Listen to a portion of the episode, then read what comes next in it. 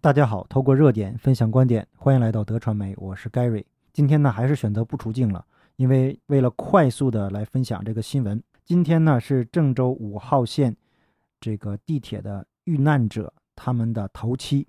那很多遇难家属呢，他们就在地铁口放了很多这个花去来祭奠这些逝去的亲人。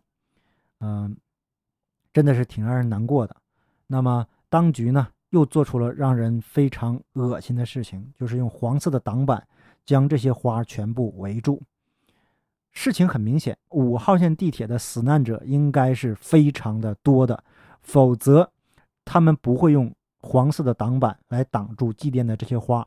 因为通过这些花，我们也可以看到，到底有多少人在这次事故中罹难。我管它叫事故，而不是天灾。这个很明显就是人祸。在中共做了这件恶心的事情以后呢，很多郑州的网友表达了愤怒。这个留言呢，我们后面跟大家分享。那在这个留言分享之前呢，我想先跟大家说一下这两天比较火的一个视频——德国之声记者被围攻的这个事情。之前呢，我一直没有说，呃，因为啊，我觉得这里边事有蹊跷。我觉得那些人呢，有没有当地的市民呢？有，有没有被洗脑的视频呢？也肯定有这个不明真相的人。但是他们的问话呀，就非常的奇怪。今天的这个李牧阳频道也讲了，那为什么那些人会问 CNN 呢？我在中国的时候，我根本就不知道什么是什么 CNN 德国之声，连美国之音我都不太清楚。那怎么会来问什么 CNN 呢？他们怎么知道呢？所以啊，这个这些人里面呢，以以我的经验来判断，很多人呢应该是当地的国保或者是上面派下来的这些维稳人员。那今天呢，我们看到了郑州民众的真实反应。我们先来看一下这个新闻的报道。七月二十六日，郑州七二零大水遇难者头七，地铁五号线沙口路站口摆满了家属祭奠亲人的花篮，却遭遇到政府的干涉，以影响市容为借口，用一些黄色的挡板将祭奠花篮围稳。我觉得这张照片拍的太好了。有网友就说这张照片呢可以获得中国的新闻奖，当然了，是我们 这些墙外的人了，墙内他是不敢这样做的。在这个花被围住以后啊，我们看到了有勇敢的郑州市民就出来了，将这个挡板给拆了。呃，这个视频呢我会放在 Telegram 频道，请大家呀都能加入到我的 Telegram 频道，这样呢大家有一个呃交流的一个平台，呃也可以。有什么事情呢？可以及时留言。大家有什么新闻呢？紧急的事情啊，也都可以在那个平台来说。当然了，这两天也混进来一些五毛，我觉得这个不要紧。呃，因为在那个我的频道呢，它频道和群组是不一样的。群组是讨论的，是大家都可以说话的。频道呢，是我会发布一些信息，大家没办法留言。那在我的 Telegram 德传媒的频道，我可以发布最新的新闻。那经常有一些新闻呢是没办法及时跟大家播报的，所以我就会把消息第一时间贴在我的频道上，大家都可以看到。那如果你想交流呢，就可以从通过这个频道加入这个群组，这样来讨论。好，这个就说到这儿哈。然后我们看看这个事情，郑州的爷们儿是怎么反应的。有民众这个 and 就感叹道：“其实只需要每个人都勇敢那么一丁点儿，这片土地就不至于沉沦至此。”这个这句话让我想起了这个一首歌，叫《勇敢一点》。如果大家都能勇敢那么一点，那么这个力量将是巨大的。中共这条破船呢，已经四处漏水了。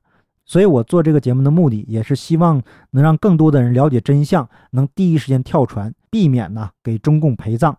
那很多人也看到了中共的倒行逆施，终于也忍不住了，开始发声了。网友说：“他说我是一名普通的郑州市民，下午在网上了订购了一束花，让师傅放到地铁口前。一开始不明白他为何没有放在入口处，直到看了朋友圈传出来的图片，顿时明白了。”出离的愤怒之际，写下这段话，告慰逝者：我们不要庆幸自己目前享受的改变，正因为这么多人付出了生命的代价、血的教训，才让人开始意识到，原来红色预警是让准备预案的，原来是要停学、停工、停业、停运的，原来水库是要在暴雨前实施预泄调度的，原来泄洪是要告知民众的。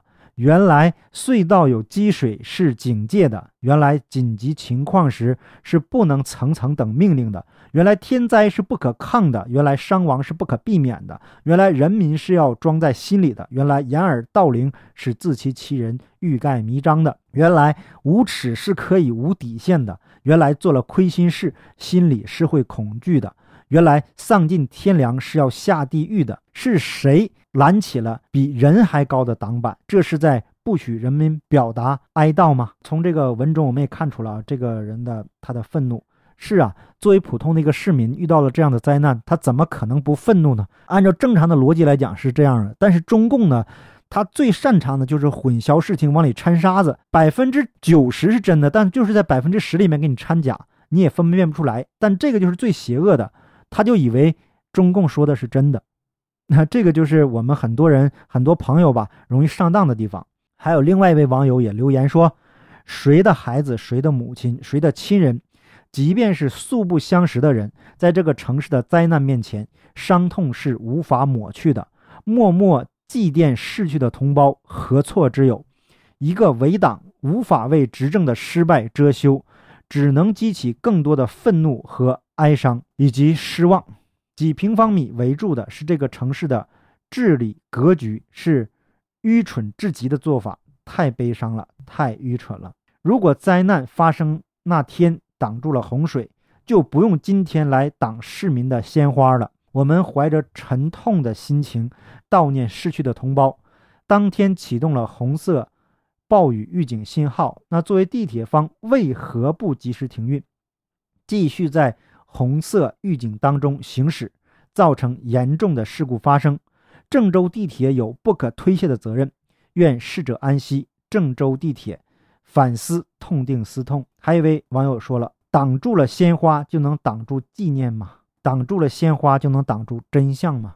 通过这些留言，我们看出了郑州的民众呢，还是有明白人的。我们看到的呢，那都是中共给人。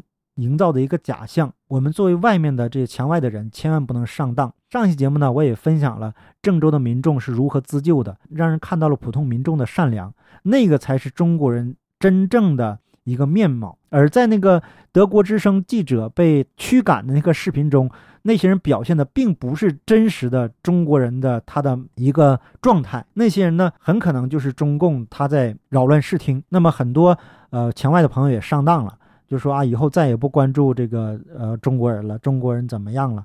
我觉得还是不要这样，呃，我们呢还是与人为善，本着一个善念，希望呢能有更多人从这个苦难中能够解脱出来，而不是呢把他们推向深渊。这也是我做这个节目的一个目的。上期节目呢，我也感谢了五毛和粉红，他们呃推高了我视频的一个流量。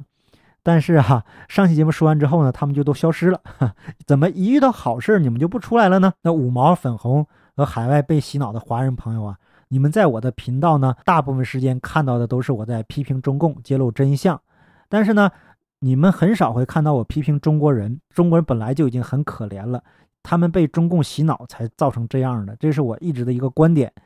罪魁祸首是中共，他不是中国人。所以有时候呢，我也会把中国人的一些善良的举动来分享给大家，让大家看到真实的中国人他是什么样子的。我们都怀揣着一个善念吧，希望呢，在老天要将中共彻底毁灭之前，能有更多的人清醒过来，而不会随他一起下地狱。感谢大家的点赞、订阅、留言、分享，我们下期节目见，拜拜。